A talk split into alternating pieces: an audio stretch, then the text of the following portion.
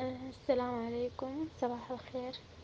آه، أنا آه، كنت مخطوبة من واحد آه، حكاية أقل من تسعة شهور كده اتخطبنا أمم، أصلا هو مقيم في السعودية وأنا موجودة هنا. المهم يعني أي شي يعني جهز وخلاص الزواج آه، على وشك يعني حتى الشيلة جهزت.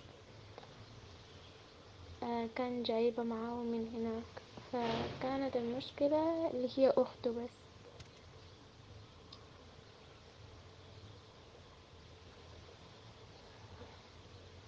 قلت حاولت كم مرة إنه يعني أظبط العلاقة إنها ترجع زي أول وكده. فشلت عدة مرات. بجد أنا حياتي حاليا ما مرتبة نهائي. بمشي مع الحياة يعني بحاول إني أكون زي أول أو أحسن ما بقدر. الحمد لله.